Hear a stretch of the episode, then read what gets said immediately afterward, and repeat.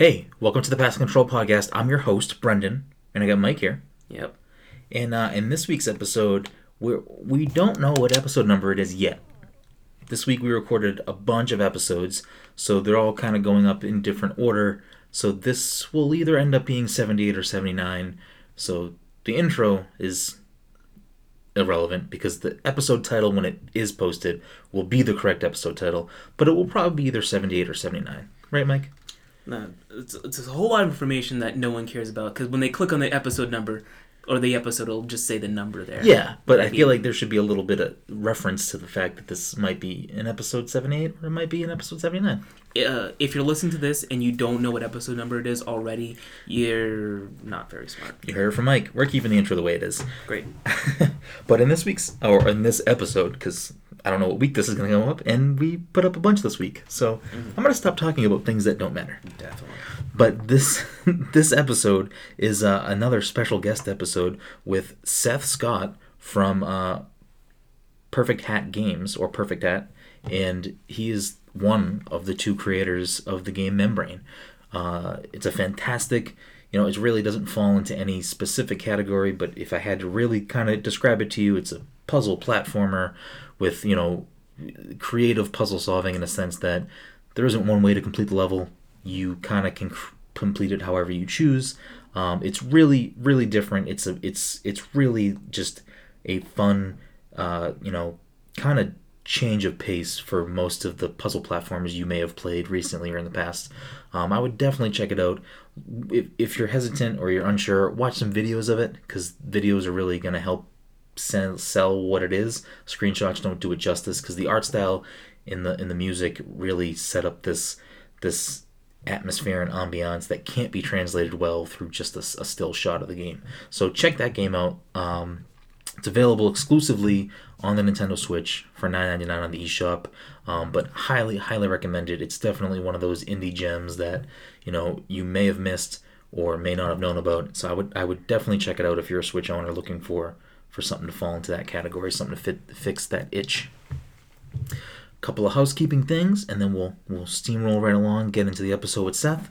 But uh, this episode of the podcast is sponsored by our good friends at goodnight fatty. If you're in the salem massachusetts area on a friday or saturday night make sure to head on down to higginson square and get yourself a delicious fatty. And if you're unaware of what a fatty is please check them out on social media at goodnight fatty. And when you do head down there let them know that pass the controller sent you. And uh, every third Wednesday of the month, we host Jackbox Party Night at Bit Bar in Salem, um, and that is coming up on the 21st of March. Uh, if you're in the Salem, Massachusetts area and you want to come hang out with us, play some fun games, and drink some delicious beer, Jack's Abbey is also going to be sponsoring this event this time with us. Um, so there'll be some giveaways, there'll be some delicious uh, craft lagers from our friends at Jack's Abbey in Framingham and uh, it'll be a good time. And if you can't make it, we're sad to hear that, but you can check us out on Twitch at twitch.tv slash passcontroller and play along with us from wherever you are. Um, and last thing I promise, well, before I plug all the social media stuff, I know, Mike, I know, long intro. I don't like doing it either, but I gotta do it. Um, Thursday, April 5th, keep your calendar clear because we will be hosting a party at PAX at City Tap in Boston with Jack's Abbey, with Springdale, with Blizzard, with Boston Uprising, and a few other things. We have giveaways. We have great, delicious beer, eight different taps from Jack's Abbey and Springdale. City Tap was gracious enough to allow us to host us there. Fantastic establishment. It's going to be packed. It's going to be busy. It's going to be a good time. There's no cover charge, but it's going to be busy. So plan on getting there a little bit early. It starts at 7, ends at 10, but the party will be going before and after that. Um, but the official party will be going on between 7 and 10. So come hang out with us. It's going to be a great time. There's going to be giveaways, there's going to be delicious beer, and the you know fine folks at City Tap are going to take care of everyone. Um, but yeah, I'm, I'm looking forward to that, Mike. Should be a good time.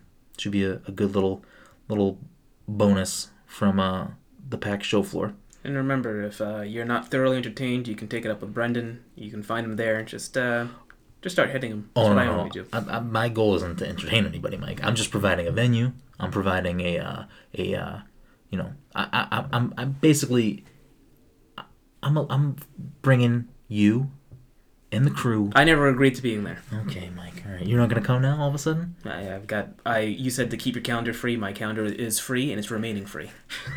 All right, fair enough. But yeah, it should be a good time. So come out, come on down if you're able to make it. You know, even if you're not at PAX, if you want to wait in line to get into the bar and hang out with us, we will be there from seven to ten. Um, and last but not least, as always, you can find us on the internet at passthecontroller.io, on Instagram and Twitter at passcontroller, and on Twitch at twitch.tv slash passcontroller. And you can find me at Big Room, and you can find this guy, Mike, at underscore Mycopath, and enjoy this week's episode, episode either 78 or 79, with Seth S. Scott from Membrane.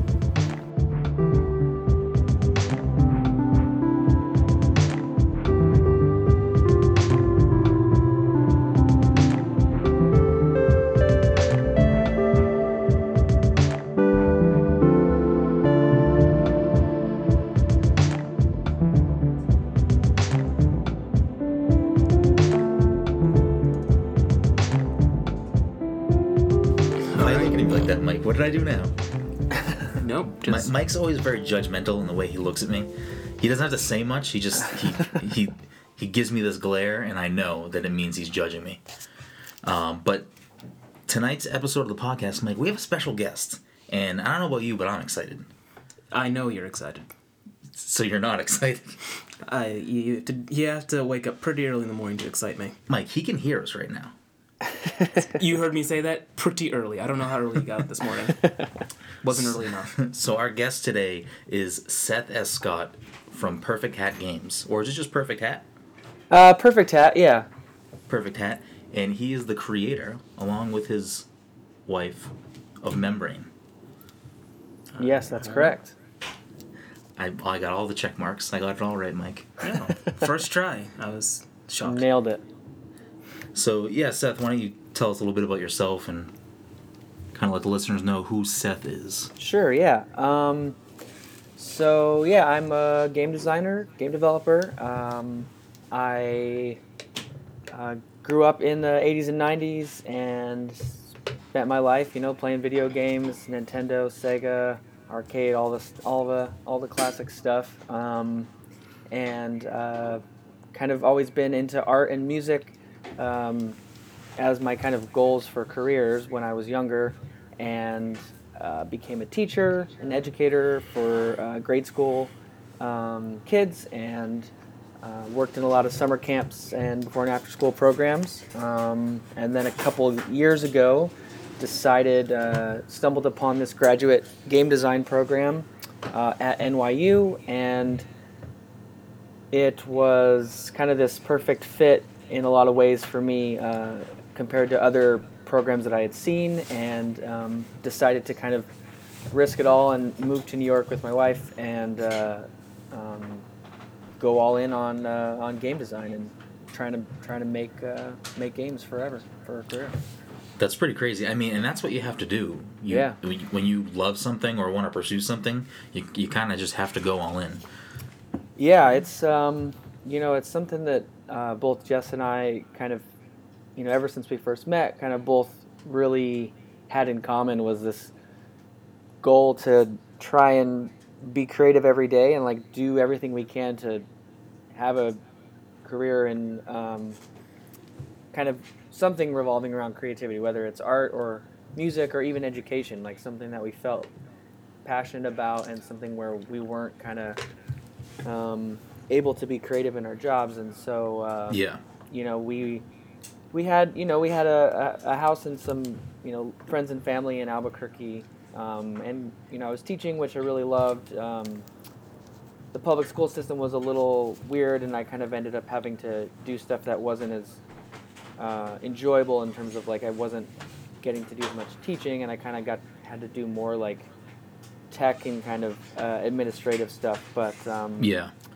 Yeah, when we kind of uh, saw this program, and it was like, wow, this might be the perfect place for me, uh, for me to take my kind of art and music and um, interest in game design. And I, I had been spending my kind of off hours and some of my free time learning some basic programming or working with like Unity or Scratch or uh, Stencyl to kind of try and make some weird games in my downtime. Um, but it was just hard to really make anything, uh, you know, just to have any time outside of work because it's like when you're doing that stuff on your off hours, it's it's like exhausting already and Yeah, working 40 hours a week and then Yeah, especially when you're you're not getting much out of it, like monetarily. exactly. You know what I mean? Other than the enjoyment of actually making it.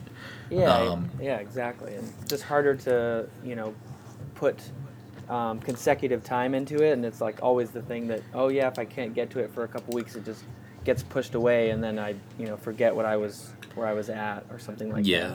that. Um, Con- consistency is definitely one of the hardest things to maintain. yeah, it really is, It really is. Um, because I'm, I'm a similar person where I've always been like a I'm, I'm a creative person so I've always been either drawing or painting or making music or you know doing all of this stuff with Pass the Controller and I, I totally like understand like the the need and want to be doing stuff like that in your free time yeah, um, but it's you know obviously unless you're lucky enough to be getting paid to do it it's it can you know take a toll on you especially when you have other you know jobs and, and family and all these other things that that kind of need to be also taken care of with the same level of you know attention for sure. Yeah, it's super, super hard. So i'm curious about so you were with your wife before you guys started making this game and before you you know moved to new york obviously Right. Um, so how has that experience been creating this with her? Has it, you know, does that?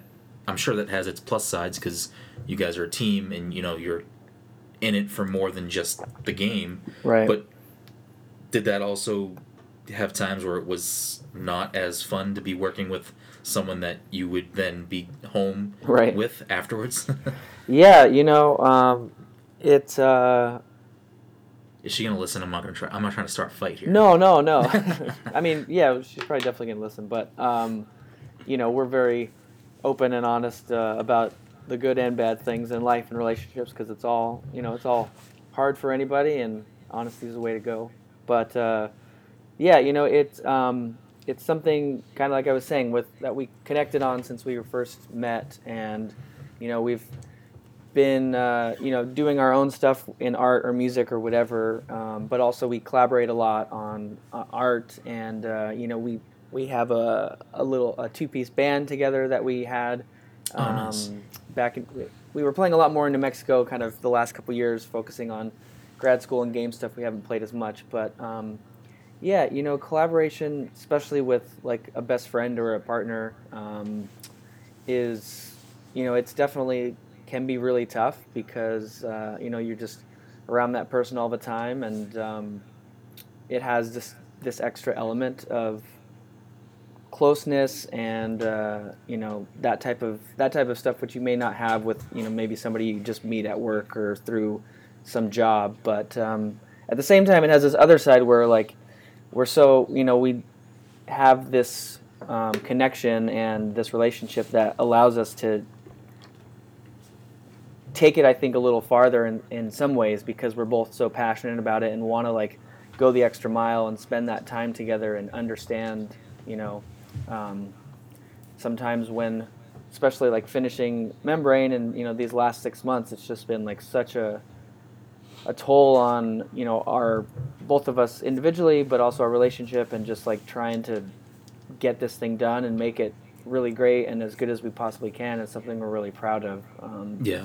so yeah it's you know definitely has uh, its tough times especially like um, as as uh, you know something that we're counting on to try and help us continue this career and what we're doing but um, but No, yeah absolutely. it's, it's great you know it's uh, like any any kind of um partnership you know um, making something with somebody can ultimately be really fantastic and a great learning experience so I would definitely agree with that. Mike, who I, I would consider a best friend of mine, I've known for a long time. I don't I don't think Mike is he's shaking his head right now. I'm shaking my head to the best friend comment. You're free to continue your thought. Mike, you're so nice to me. I don't know why he does this with me. I don't know what compels him to, to do this. I got a lot of free time. My free time on my hands. Um, so I guess to, to go back to Membrane, Yeah. um, you you were making that game as part of your thesis project for your your MFA in game design, correct? Yeah, it started as my uh, my thesis. Yep. So was that always a, a game or a concept or whatever it was in that state? Was that always something that you wanted to like flesh out and create something else out of it, or or completely flesh it out and release it, or did that kind of happen? Or I guess at what point did that happen? Yeah, you know, um, when when we first saw this program, the MFA program, uh, uh, the the game design uh, program, uh, you know, I wasn't really necessarily planning on going back to school. Um, you know, we were just you know going about our, our normal lives in in Albuquerque, uh, New Mexico, living. You know, had jobs, whatever, and. Um, when I saw this thing, it just like I said earlier, it seemed like the perfect fit in their approach to game design as a fine art instead of necessarily a computer science or something. Um, and so, as I was researching the school and kind of talking with them, uh, I knew that the second year of, of the program was focused, uh, a lot of your time and focus is going to be on a thesis project or a thesis game. Yeah. Um, and you know, I I knew even then that that like I was going to make ideally like that thesis game, whatever it is, is going to be the thing that like when I'm done I can put out ideally on a console and have it be something that's like ideally the stepping stone to our next big thing. Because like you know how often do you have like a year to work on a project uh, in I get like the real world or whatever when you have a job and all these other things like usually you can't just put all that time into trying to make something um, you know obviously you can work on something for a year in your free time but like I Yeah. you know I had the ability to you know uh, really put myself and, and everything into this game and um, you know I knew that my uh, ultimate goal was to like release it on a Nintendo console um, even back then and uh, Oh, that's that's pretty crazy.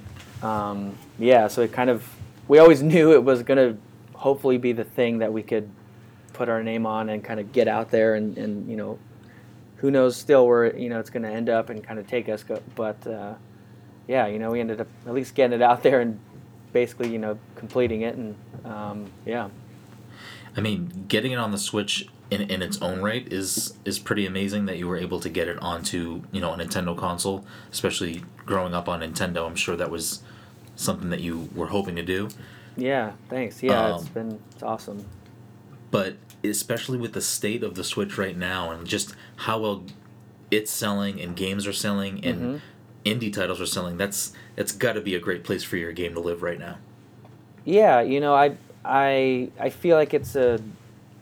I mean, the Switch right now is is a fantastic console. You know, uh, I couldn't be happier as both a fan uh, and a developer, and there's just it's been an unbelievable first year for it, which is great. You know, especially because you know the last couple years, you know, it seems like Nintendo, their you know the Wii U and stuff was kind of in flux, and Yeah. um, so yeah, as a fan, it's it's fantastic, and like it seems like they're gonna even this second year is gonna be just as almost as good as last year, and that's awesome. And um, yeah, you know, it's it's awesome to see the the indie support and the amount of really great indie games that are coming to the console. Um, uh, you know, it's definitely uh, one of those things too. Is just the amount of games and awesome uh, titles coming out. It does in in reality make it you know uh, hard to kind of break through and have, especially as you know somebody that's you know relatively new, I guess in the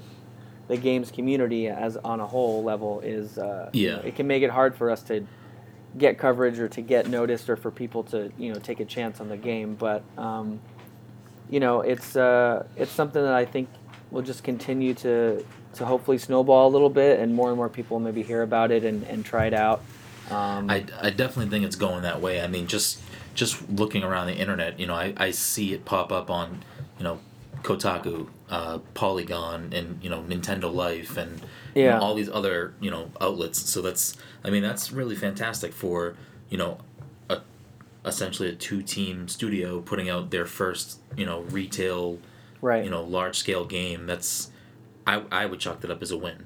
yeah. Um, is there? I mean, and obviously, if you can't answer questions like this, you know, don't feel Right. obligated or, or whatever. But is there plans to ever release Membrane on Steam or maybe another console? Or Yeah, um, you know, we definitely uh, wanted to, you know, part of the reasoning for focusing on one console at, at launch was, um, you know, just uh, being the two of us and, and working on kind of uh, development hardware for the first time. We really wanted to, we knew we weren't going to be able to um, hit our kind of internal release window uh, of early this year, you know, last month, if we were you know, working on multiple consoles or kind of multiple um, uh, multiple Like, things to release it on. Yeah, Um, absolutely. And so we were like, well, once once last year we kind of got all the the Switch and Nintendo stuff in order with them and all that. We were like, okay, we're just gonna, you know, really focus on this and um, make it work good with the hardware and have that be our initial launch. And hopefully, you know, it can maybe kind of gain a little traction as a you know a small indie Nintendo ex- exclusive, but uh, we definitely have uh, plans to bring it to PC, Mac, or Steam or something like that uh, in the near future. You know, I definitely want as many people to play it as possible, and I know that Steam is just. Uh, I mean, there's millions of games on there, but it's a, a Yeah. way that a lot of people uh, prefer to play games nowadays. Um, and you know, if we can release it on you know PS4 or Sony console or, or Microsoft Xbox or something, we would love to do that. Um, that opportunity hasn't presented itself yet, but um, you know if it does, we would definitely uh, love to go down that road. yeah, I mean, at the end of the day, unless Nintendo's shelling out to keep this game on Switch, I mean, Right. it would behoove you to not put it everywhere you can. Right. Yeah, yeah. We definitely want to you know get as many people playing as possible, and um, yeah, we'll see. I think it's you know we've just been get you know focusing on this launch, and then the last couple weeks just doing a lot of outreach to, to media and press stuff, and then also d- working on uh, small patches and and uh, you know we haven't. It's been great. We did a lot of work, and uh, you know haven't had any like big game breaking bugs or anything, which is awesome. Um, yeah, that's always a good feeling. yeah, you know, and so we have a couple little patches. Uh, one that's already on the system now, but uh, a couple other little ones, and um, we're hoping to, to release in Europe and Australia at the end of this month on uh, on the Switch as well. Nice, that'll be fantastic. Yeah. I feel like so we go to we go to PAX East every year, um, and I don't know if you've ever had the chance to go to any of the PAX events. Uh, I haven't actually. No, I've uh, I haven't had a chance to. They're they're pretty fantastic. If you, I mean, PAX East is in a few weeks, so it's Right. a little last minute. But if you ever get the chance to go to any of them, they're always like a fantastic time. But they usually have a, a nice section, you know, dedicated to indie developers. Right. And and last year they had a a whole section that was indie developers from Australia. Okay. And it seems like Australia right now is kind of going through this period where there's a lot of you know small development teams that are kind of all not working together but Mm. it's like if we all succeed like if, like if one of us succeeds then we can all help you know Right, yeah. more people see Australian indie games so I feel like there's like a there's a big push for indie games in Australia right now so getting Membrane out in Australia would would probably do really well for you Nice. That's good to know. Um, yeah, I uh, would love to go to PAX. We almost were going to try and go this year um, as well to uh, GDC and stuff. We just weren't able to afford it. But uh, definitely, Yeah. it's on my on my to do list for sure. Uh, hopefully, in the next year or two. Um, but that's awesome to hear about Australia too. I'm I'm excited to uh, yeah, just to get it out there and you know hopefully people will enjoy it. Uh, I Yeah. I I mean I honestly wouldn't be just from my experience with the game I, I wouldn't be surprised if if I see Membrane popping up on lists of uh you know kind of hidden gems on the Switch that you know maybe people didn't see or overlooked or whatever because the the thing that I kind of noticed as I was you know going through some stuff online today yeah. you know about Membrane is that after playing it as as much as I have already yeah. and enjoying it, it's very hard to like screenshots do not do membrane justice. Right. Yeah. No, I've Like- been noticing that for sure. which is isn't a. I mean, not to say that it, the game looks bad or, or whatever, but No, yeah, it's the- totally. You're totally right on though. It's exactly. It's true. it's such an experience. Like I, I primarily play it in handheld mode, and I play it almost every night when I go to bed. Nice. Um, but it's like it's just such a. It's like relaxing but chaotic. Like it's Yeah. like it's fun to kind of like solve the puzzles, and like the atmosphere and the uh, you know the art style and the music. It all just blends so well together that it's like. It, it- it's it's just, it's a really good game. Like I, I I'm Thanks, man. when I go back to it every night or every other night, it, I'm reminded again of like how great a game it is, and you know I really want to help get the word out because I think I, I really do think it's it's a game that people deserve to, to know about and deserve to play.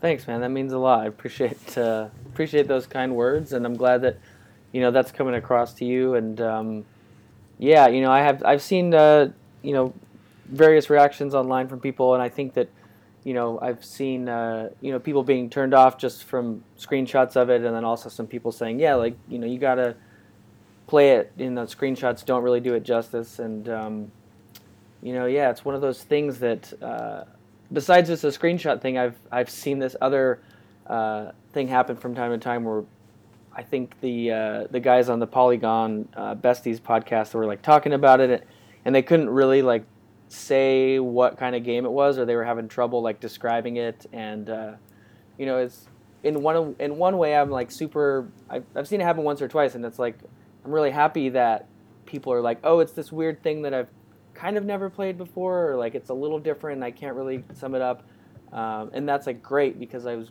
you know, obviously everyone like wants to try and make something that feels fresh and new to people. Yeah. Um, but at the same time, it's like this weird thing where maybe, you know, uh, it's harder for people to just be like, oh, that's a, you know, some people just like love playing RTS strategy games or something, and they're like, oh, if they hear that there's a RTS game, they'll just buy it, or if there's a, you know, puzzle platformer, they'll just buy it no matter what. And so I think Yeah, it also has a converse effect where it's like, what kind of game is this? I don't really know. Is it a puzzle game or is this? And like, it's this interesting balance to try and find where you're, you know, appealing to people because they like this thing or these types of games, um, which Mhm. totally makes sense and is legit. And it's like, you know, if somebody is like, oh, this is a game that's kind of like Animal Crossing or something, I'm like, okay, cool, I'll try it. like, I'll just give it a shot yeah, because I like weird games like that or something. And um, yeah, it's it's interesting. It's an interesting balance to try and find that sweet spot where people are intrigued and, and think it's new enough to like really enjoy it, but also it's something that they feel comfortable with and something they want to um, that they don't feel like is too weird or out there for them. Yeah. Well, I, I think I think the space right now that I see membrane falling into, which Yeah. I, I which I think is a, is a good space, is that because there's it's hard to for a lot of people to maybe pinpoint what it feels like or what the game is. Yeah. That you get all of these all of these comparisons. So you have people, you know, like comparing it to this game, and then some of people are comparing it to this game. So then Right. potentially you have you know all of these different audiences that are like, well, I like these types of games, so let me try it out. Um, Oh, that's that's a cool that's a cool idea. I like that. Yeah. I mean, you could get lucky, and it could, you know, it could spawn spawn like a separate little subgenre, and then people, Yeah. and then people are making you know membrane like games. Right. Yeah. Yeah. That's true for sure. When I when I was trying to to figure out what it felt like to me, Mhm. it it really it there isn't a single game that would that I would use to describe it.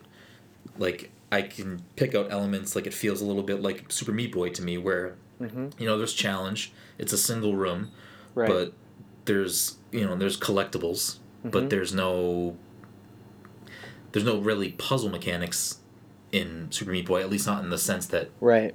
Membrane has. Right. Um, but when I was trying to like pinpoint the physics based and the puzzle mechanics, I really couldn't like really pin down a Yeah. game that felt like that. So I mean, h- hats off to you. Like in all seriousness, it's it really is. I, I'm I'm telling you.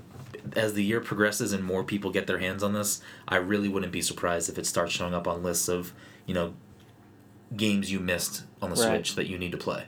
Thanks, man. Yeah, I mean, I hope that I definitely hope that happens, and uh, you know, it's great to it's great to just hear people enjoy it, or you know, even in find faults within it, and just like you know, have feedback or have critique, and ultimately like just getting it out there and having people play it has kind of been the best uh, the best thing I could imagine, and just seeing people play and struggle and figure it out and learn and and uh, you know.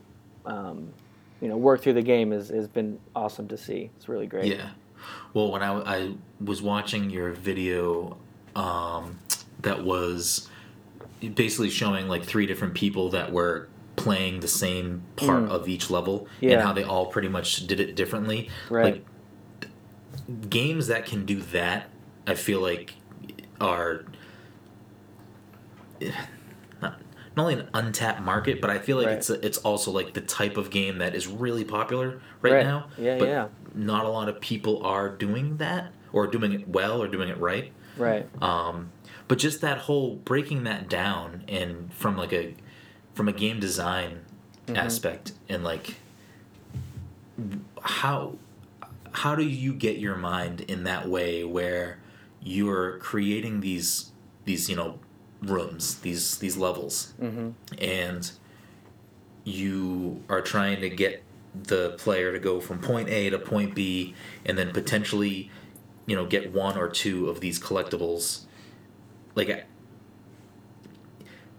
I- like when I think about like someone making a platformer game and everything's thought out and it's methodical and there's you know this is the optimal place to jump and this is this part and like Mhm. here's a hidden part up here it's like creating what you're creating where it's open ended and the player can can kind of solve it in multiple ways that's got to be like even more difficult to to design Yeah.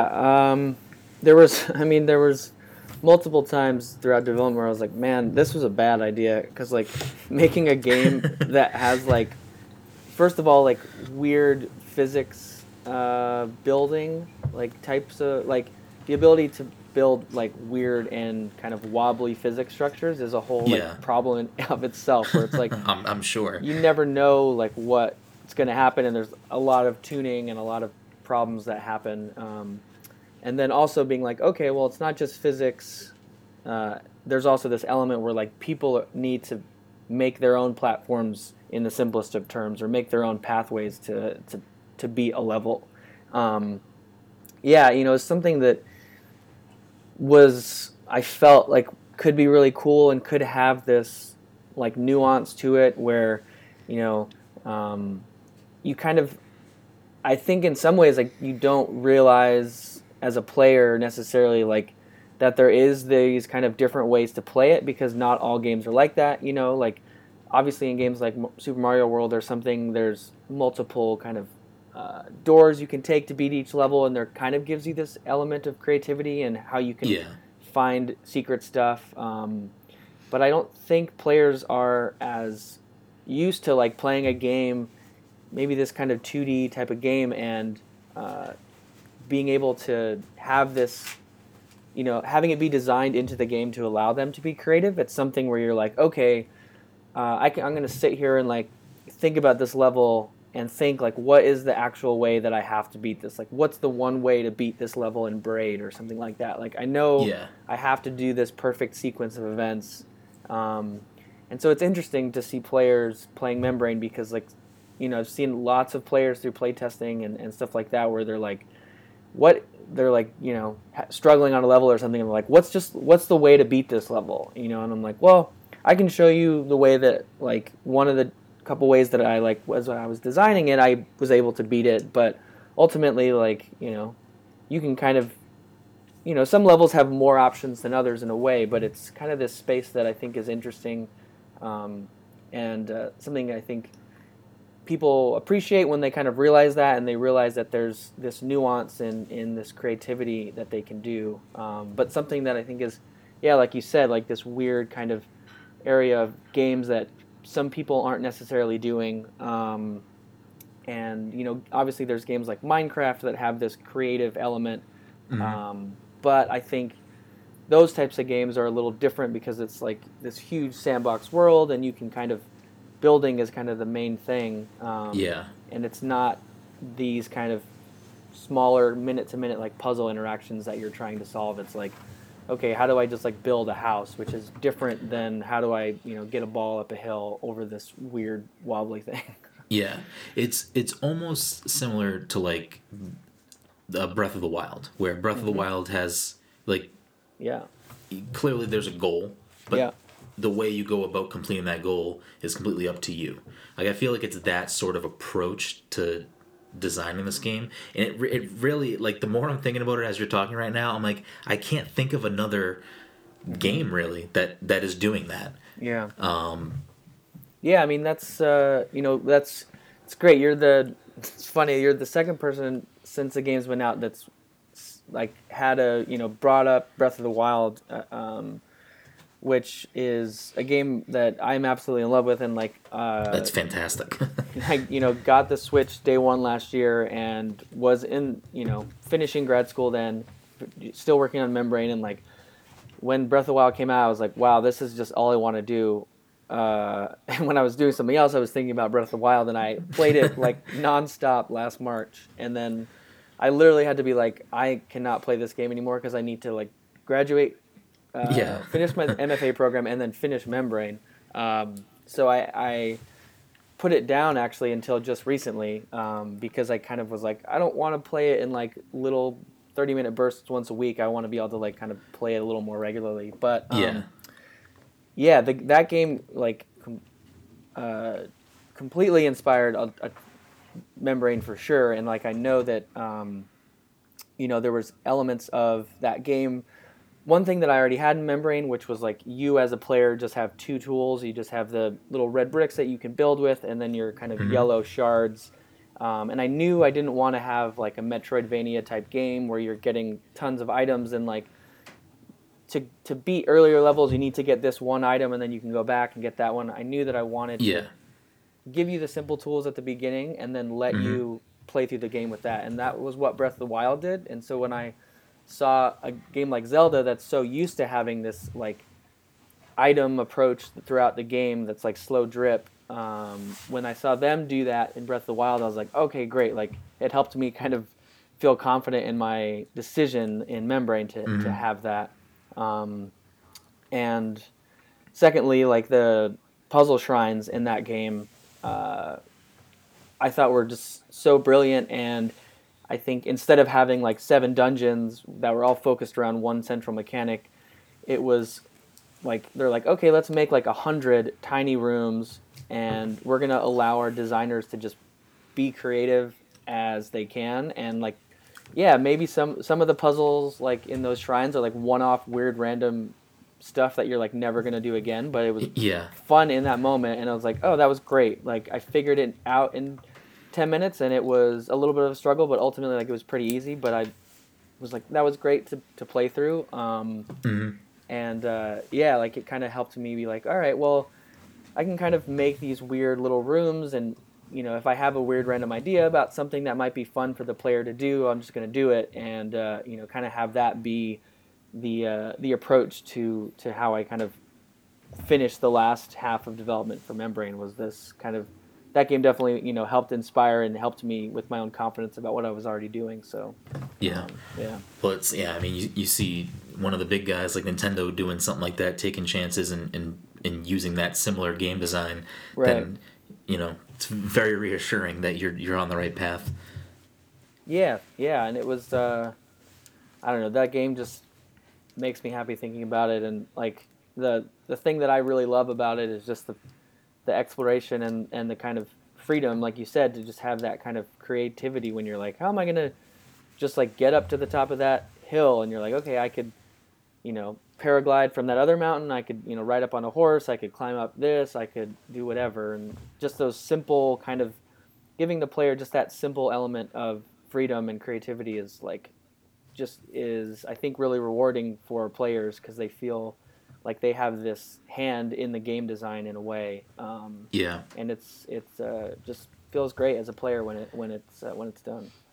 Yeah, it's it's almost it's almost like empowering the player because Yeah. especially especially nowadays like so many games, and not not to say that this is a, a bad design choice or a flaw with games today, but Right. so many games almost feel like they don't trust the gamer. Where there's sure. so many menus and tutorials and Yep. you know all these things teaching you or telling you how to play and not letting you play or explore or figure out how to play Right. so you know it's it's you know kind of ballsy for the game developer you know mm-hmm. nintendo with zelda and, and you with membrane to be like i'm gonna kind of here's the physics of how this works and Right.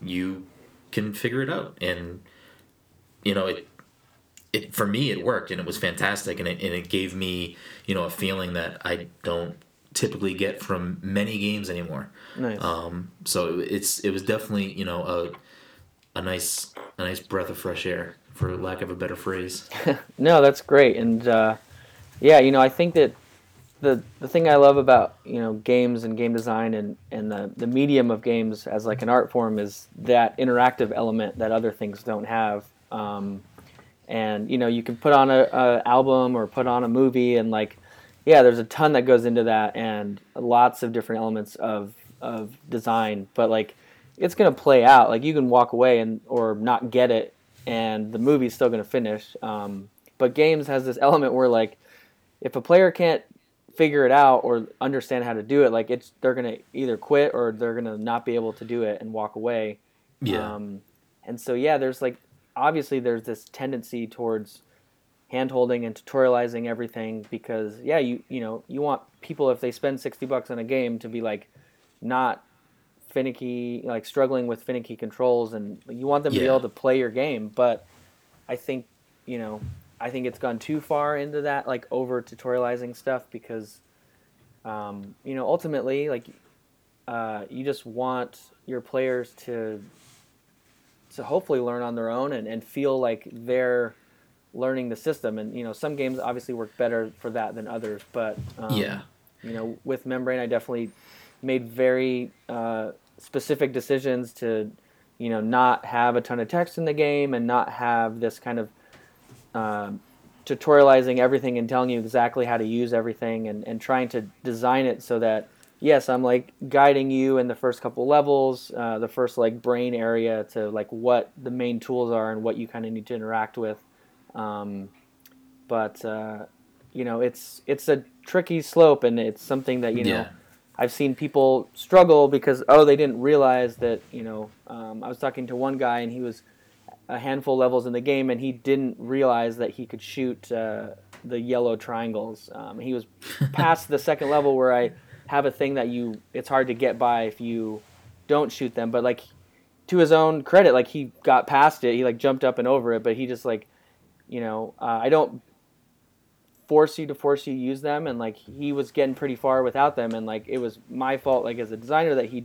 you know I didn't kind of guide him but um, on the flip I've seen other people like playing on a let's play or something and seeing their just their little kind of uh, words that come out or things that they say when they like figure out something or they're struggling with it and they're like what does this do? or how do I get up there? and then they figure it out with me being like oh you need to do this specific thing and build below you and go up tall like seeing people genuine like little uh, kind of weird reactions to that is like so satisfying and it, I, I think that it makes them more ingrained in the game and, and committed to it because they're like oh i'm learning how i play this game and how i can control it and i'm not just like following a you know a step-by-step guide where somebody's telling me everything i need to know Yeah, I, and I- honestly think, like, I truly believe that anytime a game has that moment where the the the you know developers are able to convey to the player mm-hmm. how to progress or how to control something or how to do something Right. without flat out saying like, "Hey, you need to do this." Right. Um, I, I really think that's like a that's a champion moment for the game designer. I think that's like a like a that that should be recognized more when Right. when developers can achieve those moments because you know like we were saying you know in in modern day gaming that that's very few and far between that you see that i mean you look at examples from like you know the first super mario brothers where it doesn't tell you what to do but the way that the the blocks are set up at the beginning you it Yeah. almost forces you to jump and hit the block and squish the Goomba. So it's like it kind of in that moment with the way the levels played out forces you to. It shows you that you can jump on top of these things. Yeah, Um, yeah. No, it's it's it's uh, yeah, it's definitely you know something that inspired me, and like you know a lot of that still designed today, but a lot of that old school game design stuff is like so spot on, and you know there's obviously examples in good and bad, but um, there's a lot of games back then that just like had that element where they're like, we're going to teach you what you need to know because not everybody's going to read the instruction manual or even have it. Yeah, Um, exactly. and uh, you know i definitely learned a lot from that and like even in the first level in membrane like you can't beat that level unless you jump. That's the only thing that you're required to do to beat it and like it was intentional because i only want you to learn how to jump in that level. Like a lot of players you know figure out you can shoot or you can aim like you can do everything you can do in the rest of the game in that first level but the only thing that's required in that one is to jump uh, over like a little ledge and then in the second level like the only thing you have to do to beat it is shoot each of your uh, tools at different points, and that's it. Um, and uh, you know, every until I tell you that you how to aim, like you can. A lot of players figure it out beforehand, but like you can beat every level up until I tell you how to aim without aiming. Um, Yeah. And like make sure that works, and like. Um, but yeah, so that definitely influenced my own work and something that yeah is is uh, awesome to see in these even in these older games where you're like wow like you know these games are amazingly put together and they were made like 30 years ago. It's it's nuts. Yeah, no, it really is crazy. I went to we well we went to um, the. Have you ever gone to the Nintendo store in New York City? Yeah, for sure. So I can't remember the last time we went, and I don't know if it's still there, but it, the last time we went, there was like a exhibit there that was like two sided, you know, glassed off so you couldn't touch it or get too close mm-hmm. to it. But it was like the original like level design on graph paper ah, for like cool. Mario Brothers One, like that was made by Miyamoto and you know a few other people, and it was like in- incredible to look at. I mean, for one, the fact that they made these levels on paper, Right, um, yeah. and then two, just just to see the process being done is is remarkable, and and again, like just to to bring it back to Membrane, it's a similar type of achievement where it's smart level design teaches the player without actually having to tell the player what to do. Right. yeah, Um, that's man, that's cool. I haven't, uh, I didn't see that. I've been a couple times, and it, you know, sometimes they change stuff, but uh, that would have been cool to see that actual like sketch pad or whatever. Um, that sounds awesome. Yeah, it was it was pretty great. It, w- it would have been great if to let you flick flip through it, but it was just pages up like framed. Right. Yeah. I'm sure those are worth worth a, a pretty penny. Yeah, I'm sure for sure. Sounds awesome. So, you're a Switch owner. Are you primarily a Switch gamer, or are you playing anything else? Um, yeah, I have. Uh, I mean, I have a PS4 as well. Um, that uh, that I play a good amount. Um, so yeah, a lot of you know, I, I definitely love playing on my Switch now. It's just like so convenient. Uh, feels great, and like the portability of it is uh, is awesome. Um, Oh, for sure. Yeah. but uh, yeah, I mean, I also, you know, I just sounds dumb, but I'm just like down to, to play anything, and you know, love to try and find, uh, you know, anything unique or different that I can try and play. And um, so I've played some games on uh, the computer. I'm playing. Uh, I've been playing through this game, uh, Chuchel, I think is how it's pronounced. By uh, it's a kind of a point and click comedy adventure um, by Amanita Design, the people that made Machinarium. Okay, Um, I've played Machinarium. yeah, and uh, it's their newest game. It just came out recently on PC, so I've been, uh, my wife and I have both been playing through that separately. Nice. um, I'll have to check that out. Yeah, it's good. It's it's uh, it's good so far. Um, what else? Oh, uh, one of my favorite indie developers, Jason Rohrer, just came out with his newest game, um, One Hour, One Life. Uh, it's tough. It's like a weird kind of multiplayer experiment in civilization kind of thing. It's kind of got like a uh, roguelike kind of Don't Starve vibe, but. Uh, Okay. uh, you're kind of instead of just doing your own thing, you're like in a world with other people. Um, uh, it's really hard so far, and it's I haven't had enough time to really uh, spend on it to kind of learn the systems of it. But uh, I've been playing that. Um, else?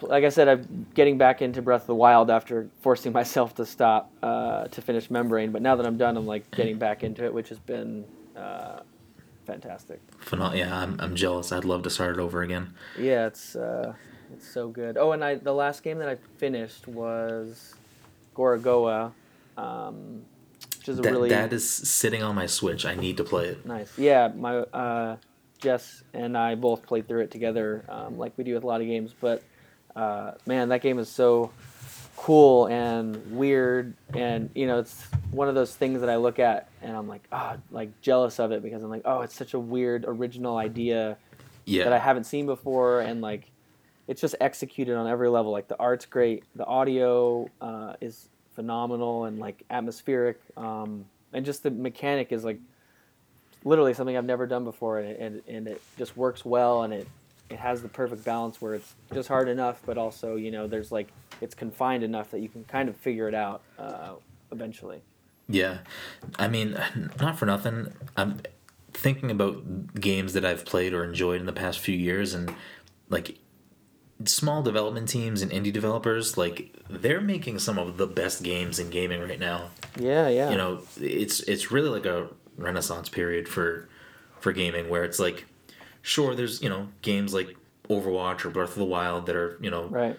by these big studios and they're great but there's also so many of these like amazing experiences you know some of them very short some of them longer Right. and they're they're coming from small teams and i i think it's i i think it's you know and, and not, i'm not saying that all the big developers don't have these people but i think it's a lot Right. of uh people who are passionate about games Mm-hmm. and want to put that passion into their work where I think a lot of the big studios, and not everybody, but I think that there are definitely some people that are that are not passionate enough anymore, or maybe not there for the passion anymore.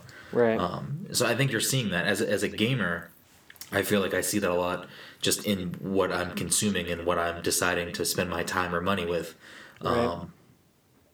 You know, granted, I still we, we both me and Mike still play Overwatch almost every night, but I also play. You know, now, right now I'm playing, splitting my time between Membrane, Stardew Valley, nice. and I just picked up Flinthook as well, so that's gonna also take some of my time. Oh, but it's, yeah, you know, yeah. it- I have all these other amazing experiences that are coming from much smaller teams.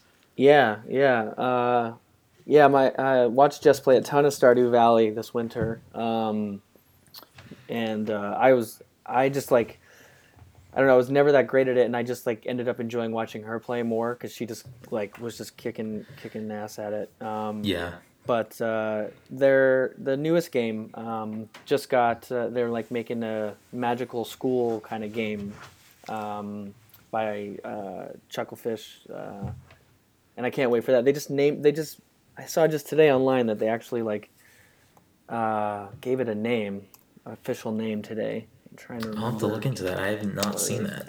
Yeah, but it, I mean, it looks like uh, you know, it looks kind of like a Stardew-ish game, but I think it kind of has this uh, Okay. element of um, it's Witchbrook is what it's called. Witchbrook. Okay. Uh, That sounds familiar. Actually, I may have I may have seen that at PAX last year. Maybe maybe not. I'm not sure.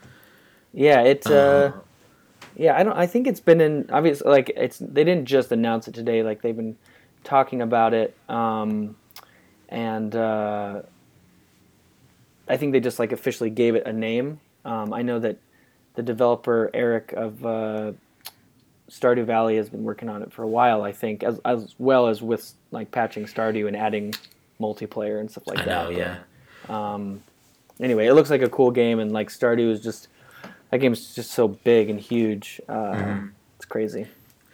So for me with Stardew, I always like it was always it always piqued my interest because you brought up Animal Crossing earlier. So like I I also love Animal Crossing. Yeah, So it always like piqued my interest, but I never gave it a shot. But then once it got announced for Switch, I'm like, well, that's gonna be a game I download on Switch because it would fit that system perfectly. Yeah. And yeah, like at first, it took me a little while to get into it because it's the beginning is a little slow to start. Mm-hmm. Once you like get in the groove, I, it's it's a problem. I'm like, I go to bed at night. I'm like, I gotta I gotta just check on my farm real quick. I can't just go to bed.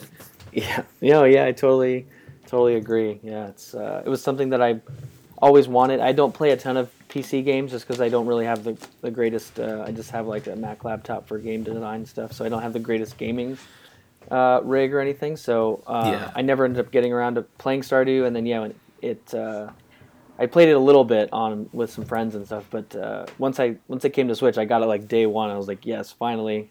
I've been wanting to dive like much deeper into this, and uh, the Switch, yeah, obviously is a perfect console to do that with a game. You're just like, all right, like you said, it's bedtime. I'll just play this uh, right before bed or in bed, and it's great. It really is like ever since last March when I got my Switch. It's like every night when I when I should be going to bed, I go to bed and it's like, oh, two hours went by and I'm still laying here, and my Switch is you know Yeah, in my face. totally. Yeah, Oh, It's it's bad. I mean, it's great, but it's also it's bad. right. Um, So we always have this dumb debate, and it's not like there's there's no reason to it, but it became a thing almost every time we have a guest on. So now it's like a it's it's a thing that we have to just bring up. Okay. So, and again, I don't even know why this debate started, but we we have this we have this weird like and because you're on the east coast it will be a little bit more similar Okay. sometimes when we have people from the west coast it's like they have all these fast food places that don't exist over here gotcha. um but it really just boils down to who has better fries mcdonald's or burger king Oh man. Um, can I go with Burger King onion rings?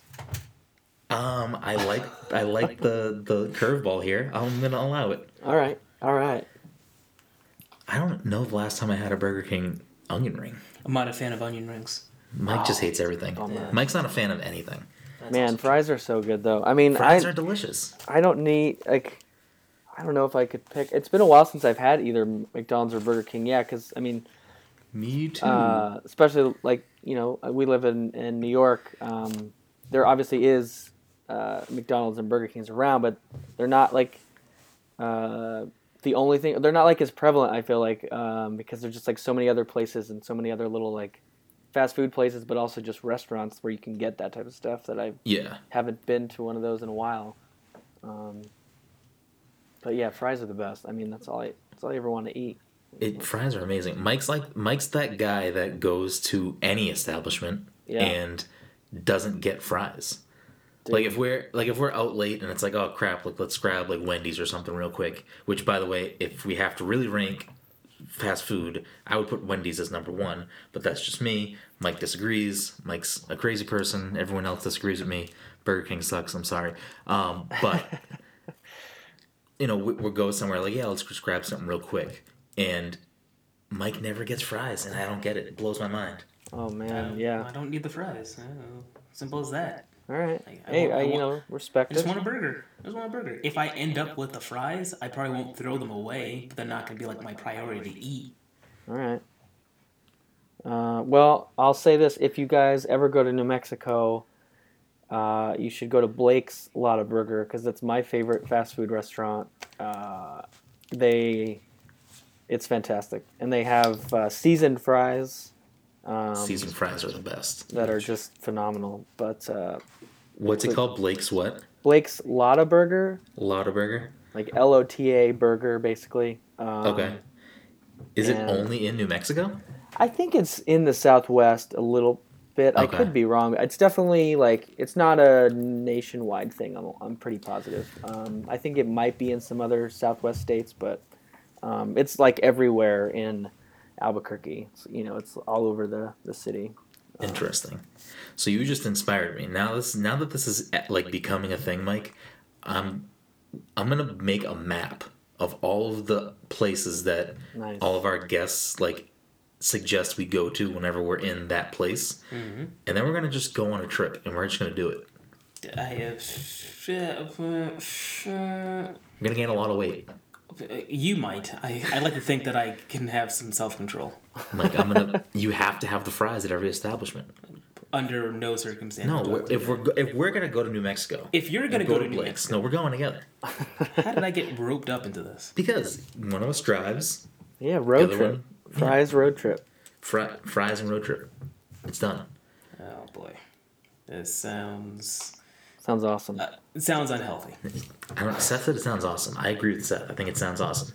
There's also, and not not to to get your hopes up even more, but the thing about New Mexico is the red and green chile, uh, and it's chile with an E, not an I at the end, unlike other kind of Texas chili or anything like that. And you can get like chili cheese fries um, in New Mexico, but it's like green chili or red chili, and it's the best thing on the planet.